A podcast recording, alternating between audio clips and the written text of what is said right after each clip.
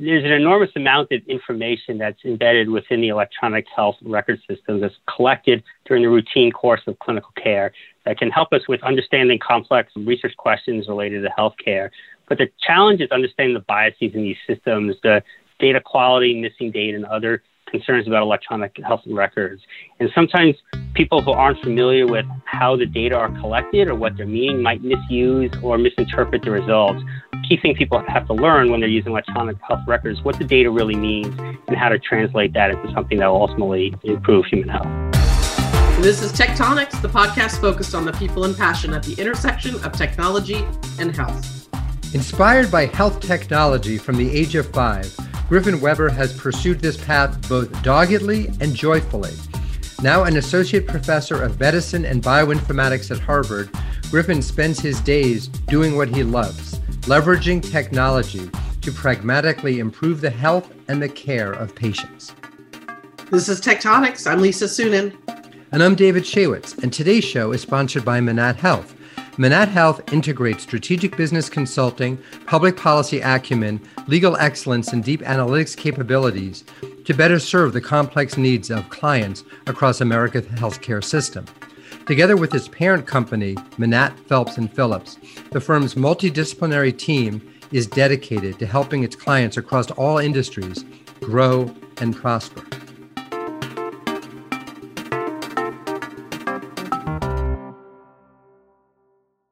So, Lisa. Yes, David. All right. Well, so first, we want to uh, tell listeners to uh, stick around after the show for an important update uh, about Tech Tonics. Second, I want to ask you for basically your quick pulse check. Are you more optimistic or pessimistic about the future of technology and health than you were when we did our first show in 2015? Well, first of all, I cannot believe we've been at this for over five years. It's wild. Um, second of all, uh, I, you know, I, I, thought about this question a lot, and I went back and forth between optimistic and pessimistic. So I'm going to say both. Um, on the one hand, it's really clear that there can be great strides taken, you know, towards health by using technology, whether it's in the biotech realm, the data realm, the digital health realm, you name it. I mean, and if this year, you know, has been the proof in many ways of that, right? I mean, just the speed of developing vaccines, the speed of adoption of telemedicine, things that really have helped people. And I think that's great cause for optimism. On the other hand, I have been so um, aggravated by the abundance of piling in to the to the digital health quote unquote realm and the, the, the unbelievable amount of me tooism and the you know persistent lack of both design thinking and problem solving among young companies that I see and continue to see. There's great there's greatness and then there's lack of greatness. And that really hasn't changed. In fact i think it's in some ways gotten easier to start companies and has made it more complicated on the landscape. So um, and and yet the adoption curve in many cases hasn't changed much. Um, so I, I'm I'm both. You know I really feel like there's good here um, but we have to be careful uh, of the uh, gremlins on the sidelines. Wow, that's that's a fantastic answer, Lisa. so I'll just say what she said, um, and uh, we'll go on to me. Yeah, but always, both always a smart answer, and uh, also uh, very accurate, um, especially in this case. So to our guest, welcome, Griffin. Hello. Hi, Griffin. I'd be curious about your thoughts on that point. Yeah, before we get going, um, are we better or worse off than we were five years ago? I think we are a lot better, but um, you may not realize it. I think what's happened a lot is that people realize the importance of health data. You can't turn on TV without seeing counts of COVID cases, deaths, state by state graphics. I mean, it's always on people's minds now, and family members are talking about numbers and data, and they kind of understand what I do now. It was kind of when I would say in the past, I'm working with uh, like hospital electronic health databases and doing research with them. You know, sort of blank faces. Like, they don't understand what I'm doing, but they get it now, and the importance of it um, has uh, has uh, has jumped up. Uh, there's there's a risk of people misinterpreting and overusing these systems. That's where the challenges are. But um, uh, from my perspective, it's opened up a lot of opportunities in people thinking about electronic health record data and what could be done with it. Wow, I can't wait to get into all of this, and um, that's a very thoughtful answer.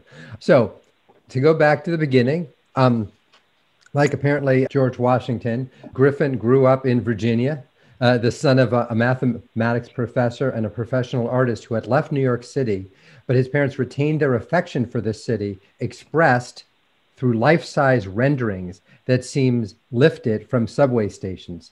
I actually wanted you to explain it because it's like the coolest form of art, Griffin. Um, what what would I'm talking? What apropos of nothing except it's really. Uh, uh I, am not even going to try to connect it to anything, but it's fascinating.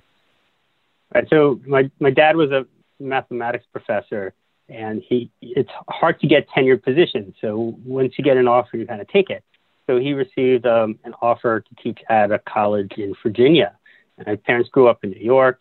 Our whole family is over there. So they moved to Virginia, and they had a job, but they were very homesick.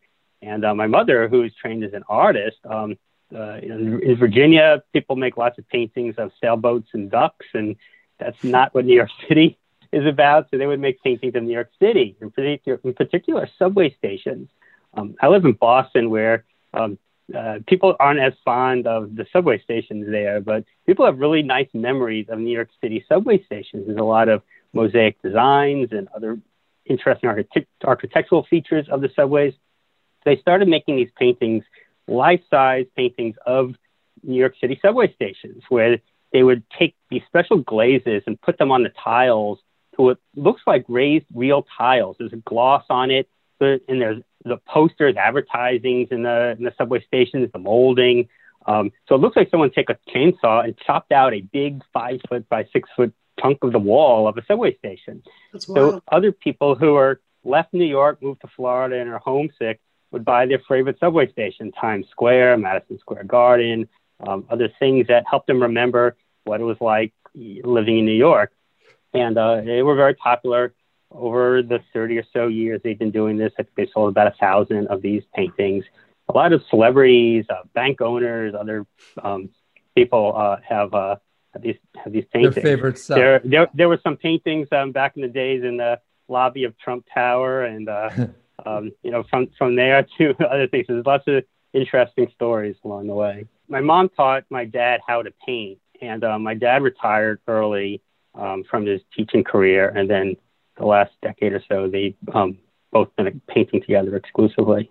They moved back to New York as soon as they could. That's uh, and now they're painting pictures of uh, sailboats and ducks, no doubt. But uh, um, so um, so many of our guests, perhaps even most of them, describe a career of wandering and exploration, arriving at the intersection of health and technology after a long and winding journey. For Griffin, not so much. He seems, have, uh, he seems to have. Do you like that, Lisa? He seems to have known uh, pretty much exactly what he wanted to do when he was five or six. Doggedly pursued this vision and now is living it. Um, so, uh, Griffin, what drew you as such a young kid to uh, health tech? As early as I can remember, I was interested in how things worked, taking things apart, understanding um, uh, the engineering sort of behind things. I didn't know the word back then, um, but there were two things that happened when I was around five or six years old. Um, one was artificial hearts were first coming out, and there's news stories about it. And I remember there was a picture in the newspaper that I cut out and put onto the wall of my bedroom. And then there was a book um, written by Jonathan Miller, it's a 3D um, book of the human body. We can open it up and see the heart beating by pulling a little lever, or, or see how the muscles move. And so everybody else had like Cheryl Tiegs, and he had like a Jarvik Seven. so it was fascinating because it's just paper, but it shows you how with pieces of paper engineered the right way, you can get the same kind of movements that you get in the human body. And I could understand through that as a five or six year old that it's all mechanics and science and, bi- and chemistry. And you could take a human body, which seemed like the most complicated machine out there to me, and you could piece it together and figure out how it works and actually do things to fix it and make it better. And that idea in my mind kind of stuck with me forever. And it made the path easier because I had lots of interest, both in the arts and math and music. Um, but I knew in the end what I wanted to do was combine that technology, engineering, design with um, with medicine. So I was able to think about what kind of career I wanted and step backwards. What do where did I need to go to school and college? Yeah. In order to get to that college, what did I have to do in high school? Right. And what did I have to do in elementary school? So it's kind of always on this path um, to where I ended up today. It's so funny because um, that clearly was your north star, and it's very funny because like on this podcast, like my, my the theme I keep coming back to is how you don't. I certainly keep telling my kids you don't have to know what you want to do. Most people don't, but you can. And uh, so here, so I'm going to tell my kids of all the podcasts that we've done to be sure not to listen to because they won't listen to the one with either them. Well, it's kind of interesting because it's so much the opposite yeah. of our last guest, Matt Wilsey who you know went from government to tech to biotech you know right right. exactly exactly. It's yeah. so um so you went to college um uh, at harvard so um as lisa would say that qualifies you to have uh, been invited to the show. Um, yeah, it's that or Berkeley apparently, um, or Brown. I guess everybody uh, goes to Brown. Um, uh, yeah, like from uh, but anyway, so you you went to college at Harvard, and then where naturally you decided to pursue bioengineering. Yet over time, and inspired in part by your interest in design, it sounds like uh, your interest evolved from sort of more traditional bioengineering to other stuff. Uh, could you uh, tell us about that? Yeah, I got a. I, I got my first computer was a Commodore 64 when I was seven years old, and I started learning how to program it. And I really thought about computers as like games. I wrote computer games. I always thought was like something like a Microsoft hospital, where hospitals just had a program that did all the things that you needed to a hospital for. So I never really thought of computers as a career in medicine. But as I got into college and was uh, doing biomedical engineering, I learned more and more about the needs of computers in hospitals.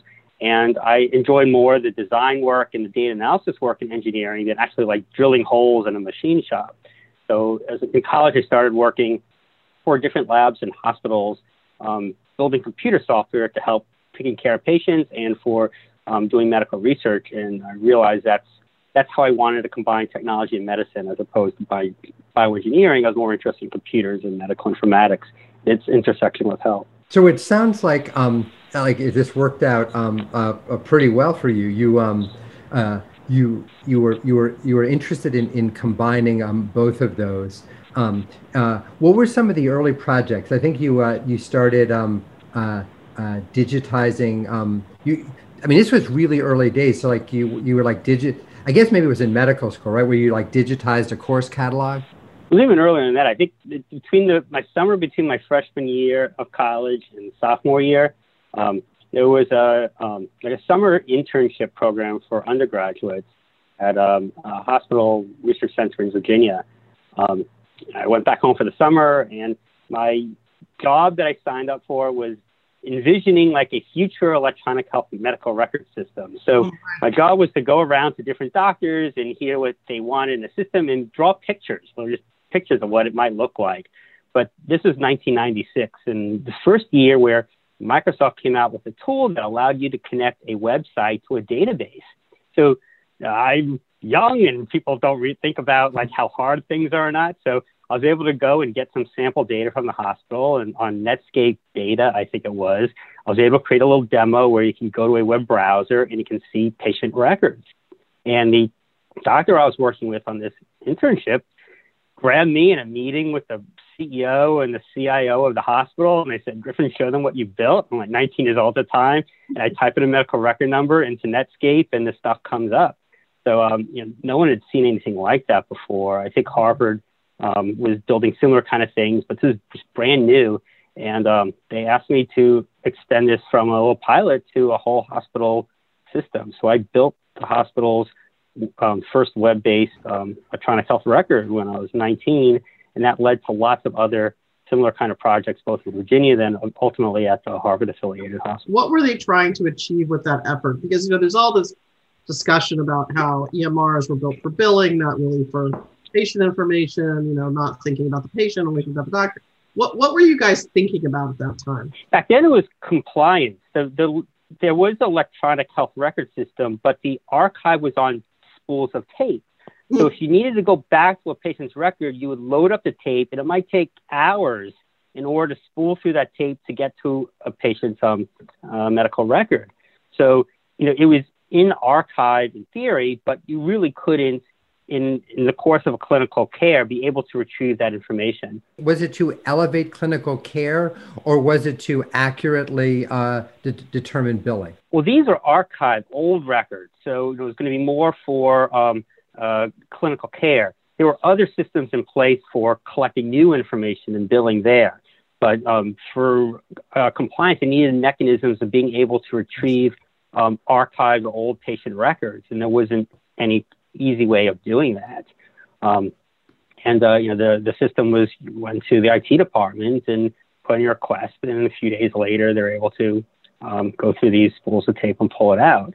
But at this point, someone should just type in a medical record number and see all the patient's archived um, laboratory tests and medications that um, were ordered for the patients. And you know, this was pretty new, and, and it's not just an application someone had to install on your computer you can just pull up your web browser and go to a URL and be able to um, see the patient's information. IT could add a new page to that website. They didn't have to go to everyone's office computer and install the new version of it. So this is this is um, really new. And you know, obviously the question came, well, who built it? You did go to Cerner or something? No, Griffin built it. He's a freshman. so you like you know you continued you know you after after college you went to um, medical school you know an, an HST program um, health science and technology at Harvard um, and we're interested now this is this part is just sort of like blows me away um, because obviously this was before there was a uh, whoever said, you know, oh, data scientist is the sexiest profession of the 20th century or whatever, because this was before that. So you're in the HST program, you were interested in pursuing a PhD in computer science. And basically, in the context of that combined degree, you were literally told something like, this does not compute. Um, like, yeah, you want to do like molecular biology, like I did, like, sure, that's great. But you want to do computers and medicine? I don't get it. Tell me about that. as, as an undergrad, I said I, yeah, what year was this? Fourteen thirty. I was I was applying I was applying to medical school in, in 1999. Wow. So this was now several years. I was building for dozens of labs and hospitals these computer systems. So I saw this was such a huge thing. It was just going to grow. So when I was applying to MD PhDs, I was requesting a PhD in computer science, and um, this was sort of a weird concept to most medical schools. There was a few um, programs, as Columbia and others, had medical informatics programs or students doing PhDs. They kind of understood it and they had a track for me. A lot of institutions said, uh, we're not interested in PhD in computer science, or why don't you do bioengineering? That's what you did as an undergrad. Um, Harvard was sort of in the middle. Um, they said, you know, we're not going to help you, but if you apply to medical school and independently apply to the engineering school for computer science and get into both, you can do an MD PhD. We're happy to bask in your, we're happy to bask in the reflected glory of our brilliant people. I got it. so, we won't. So, God so forbid we nurture up, you, but yeah. it's funny because like yeah, when I, 1998, I was um, engaging. Uh, so just one year ahead of you on that in the, my first venture fund focused on healthcare and technology and where they intersect, right? And it was um, I was told by a lot of folks at that time that that was utterly stupid. Like, what a waste of you know career time, and who would ever put those things in the same bucket? And um, uh, you know, I think back on that now, and you just think how how fast things really do change, right? It's it's quite remarkable. So it's so interesting. It, it, it is an amazing pace of change for you, Griffin. It sounded like um, uh, in med school, like you know, you continued. You really liked your research. Um, and then you know uh, with the joint degree. And um, and you liked clinical but you started thinking you could contribute more by working on research full time than trying to split your time between clinical and research and not quite living up to your potential in either and, as you saw it. Um, and then and then by the end of med school you got an offer you couldn't refuse. So I, I think a lot of a lot of what I've done during my career was um, seeing problems I had and trying to solve my own problems. So, you know, that first medical record system was I was dealing with these spools of tape, and it looked seemed, seemed so awful compared to what you can do on, you know, on a modern web browser. So when I started Harvard Medical School, you know, the first day, they gave me five three-inch binders, paper binders of all the stuff I needed for my classes. Yeah. So each morning I had to flip through all these binders to figure out where I was going to be, where my uh, my tests were going to be about, and I'm carrying around all this thing all day. So um, that first semester medical school, I built a, um, a website called My Courses that um, had sort of an online website for each of the classes I had, plus sort of a combined thing. So on one page on the website, you could see a calendar with all the places you had to go to, one kind of agenda with all the uh, things you had to do. Um, and I showed it to the professors that my class had. Um, I said, asked them if they could enter stuff into it, which they did.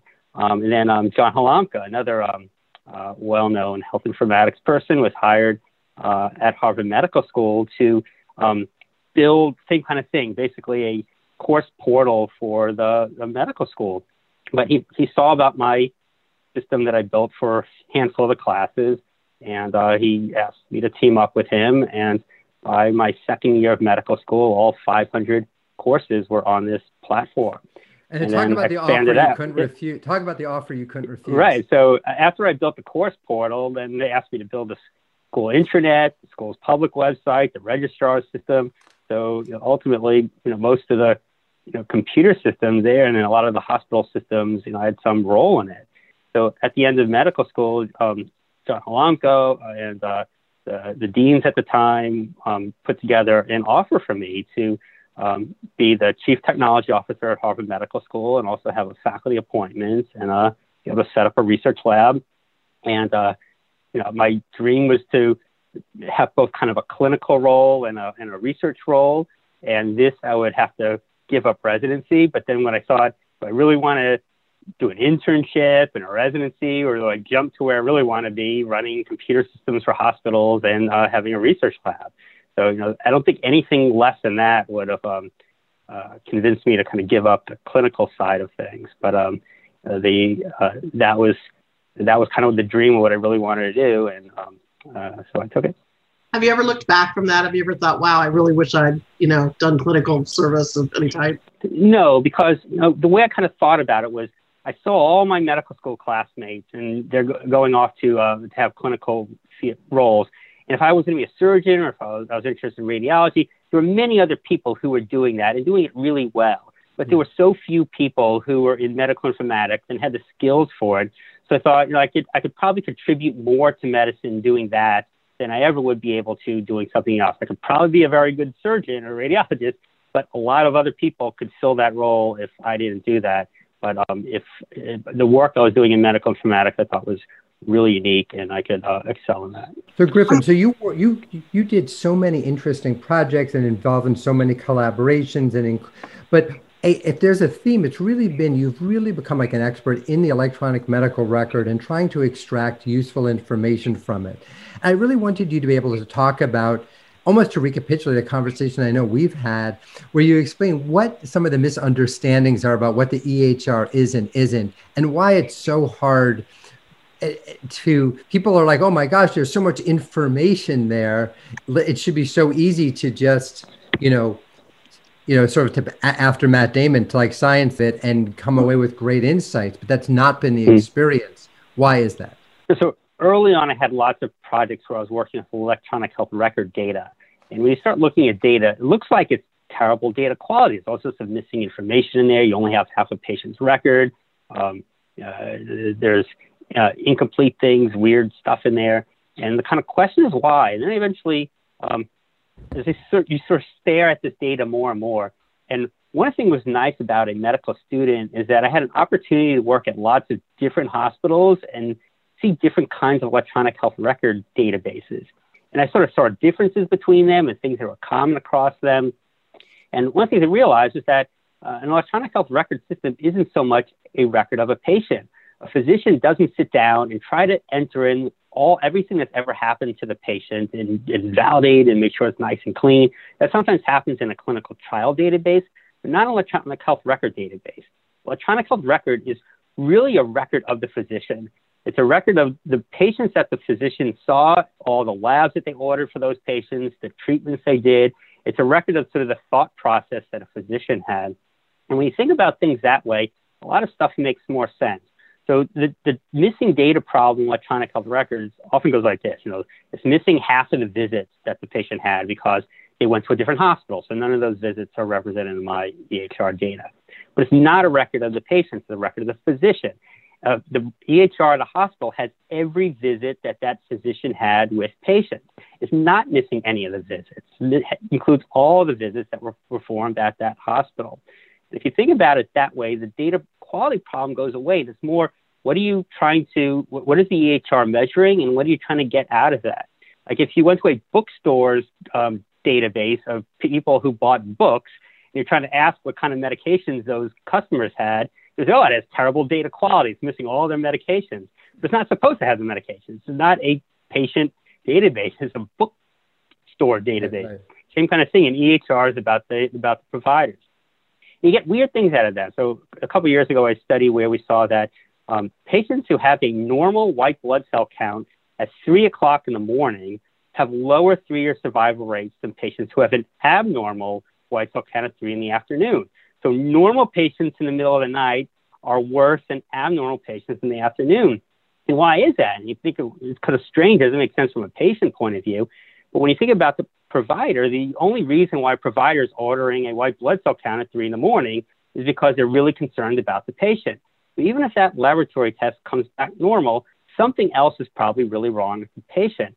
Whereas just the way normal ranges are defined, 5% of healthy patients in the afternoon are getting routine blood tests that come back abnormal.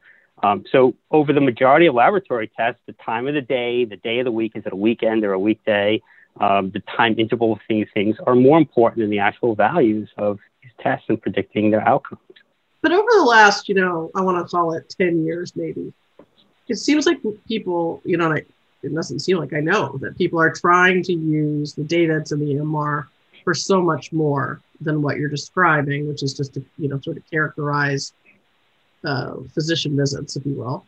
And yet EMRs have not really um, risen to the challenge of doing more, right? They it, there's little bits here and there. There's some open notes movements, you know. There's this and that. And there's other products that have been dropped on top of EMRs, uh, much to the reluctance of some of the EMR companies. But it, it doesn't seem like there's an alignment of interest between how people want to use the data and where the databases are going. Or am I mistaken? Well, again, I think it's because people are thinking that they're going to be able to learn everything about a patient from those databases or just mining the data and you're learning about the patient.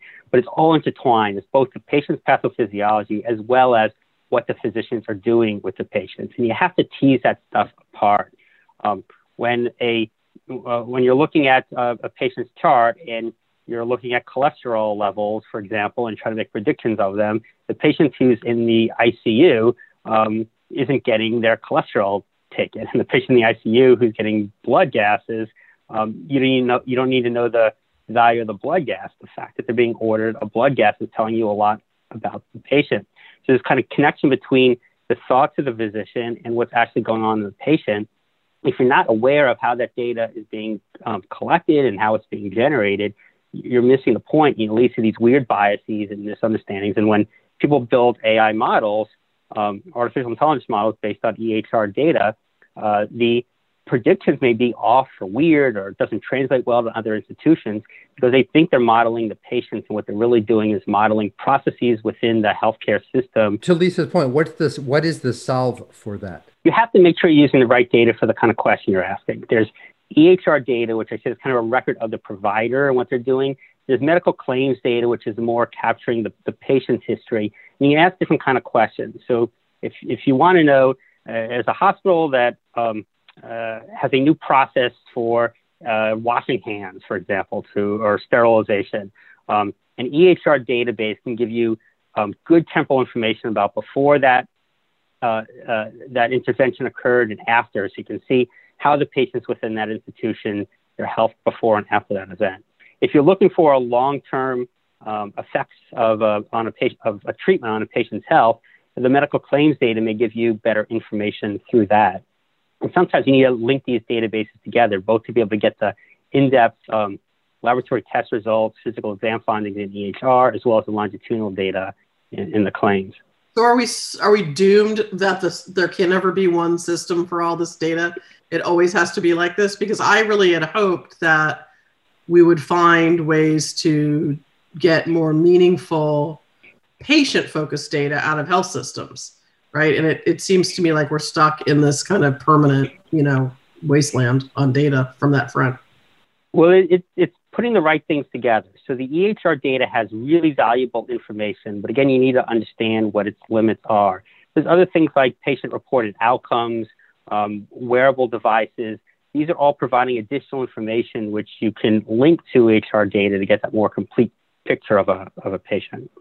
I, I want to go back to what I thought was a really inspiring and resonant comment you made uh, in an earlier conversation. I, I was asking you, well, you know, hobbies and interests, and you said, well, on the one hand, you don't really have, you know, specific hobbies, but on the other hand, you said you've positioned yourself to do what you love and you get to do this every single day and I, I, just love that sentiment it certainly resonates to you know actually as we know from our show from my folks um, from other people I know who are really passionate about what they do, where you know you get to do what you love every single day. Is there anything you wanted to add to that sentiment?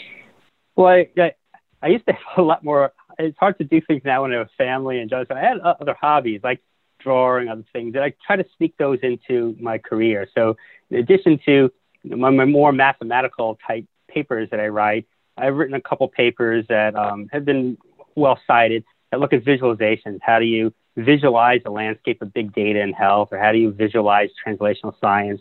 Um, so some of these data visualizations allow me to um, take that artistic side of me that came from my parents and uh, and merge it with the more technical work that I'm doing.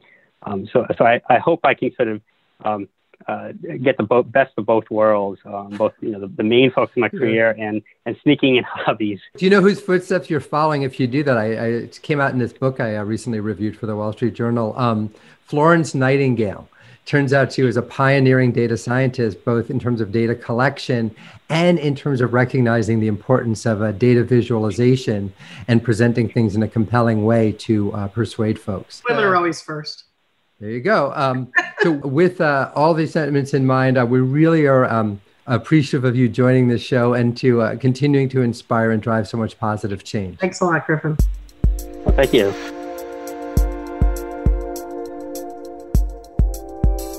Well, that's really interesting. He's uh, it's funny because we have so many people, right, who, you know, try to like you're saying, uh, the previous guest with Matt, you know, kind of evolved to what they did, but he kind of is like laser focused and happy about it. You know, it's kind of, um, I mean, God bless, right? If you know what you want to do and you've uh, you've done it, that seems terrific. You're right. It's so interesting. I mean, I guess it points to like anything can happen, right? In, including the thing you set out to have happen. I always thought that his understanding of EHR data is so important because mm-hmm. people just want to view it as okay, well, there's data and they see here's a field that's filled in. But if you don't understand what I would call data empathy, if you don't have data empathy and understand the story of the data and you don't contextualize it, it's so easy to be misinformed. And I think that's a major thrust of his research. I agree with you. That was that was actually really poignantly said. I mean, I think especially when you think about the AI implications of that, considering that there's you know at least 10 billion companies who are working on AI, you know, deriving their data from EMRs, um, and how exactly. that by definition, we always talk about the biases in the data from a, like a men versus women or, or you know an ethnic standpoint or whatever, but we rarely talk about the differences from a, what was it intended to do standpoint. So that's quite interesting. Exactly, and I think uh, you know one of the reasons, for example, I know I always cite this example. I think Amy Abernethy was uh, singularly successful at Flatiron was because I think she deeply uh, understood that. So, uh, as we mentioned up front, Lisa, we have an important update on Tech Tonics. Would you like to share with our uh, listeners? I will. So, David and I have been at this uh, with our producer, Jason Lopez. So, the three of us, the three uh, po- I guess, for uh, five years now. And we've had uh, well over 100 shows and had, had a wonderful audience. Um, and we have decided it's time to take a bit of a pause. Um, we are going to have this last show that you just listened to and we're not sure uh, if we're coming back or when we're coming back, but we are thinking about it and thinking about how we might refresh the format, how we might refresh the concept, and uh, refresh ourselves in the meantime. Um, it's been a real labor of love. This show's been super fun uh, and, and, has caused us to meet uh, some incredible people or get to know ones we knew uh, way better. And it's really led to lots of opportunities uh, beyond that. And so we're grateful to the audience and to Jason and to the sponsors we've had through the years. And Absolutely. we will uh, keep you posted on our next adventure. and to each other. I've uh, I, I think this has been an extraordinary experience, and I'm so grateful for the whole thing. Um, please remember to um, still remember to uh, rate us on your uh, podcast app, leave a comment, help others uh, still discover the show. You can follow David's column, Astounding Health Tech, at the Timmerman Report, his writing in the Bulwark, and his occasional book reviews in the Wall Street Journal. And you can follow the always and ever inimitable Lisa Suennen at venturevalkyrie.com. We're grateful to Manatt Health for sponsoring today's episode of Tectonics. Manatt Health integrates strategic business consulting, public policy acumen, legal excellence, and deep analytics capabilities to better serve the complex needs of clients across America's healthcare system.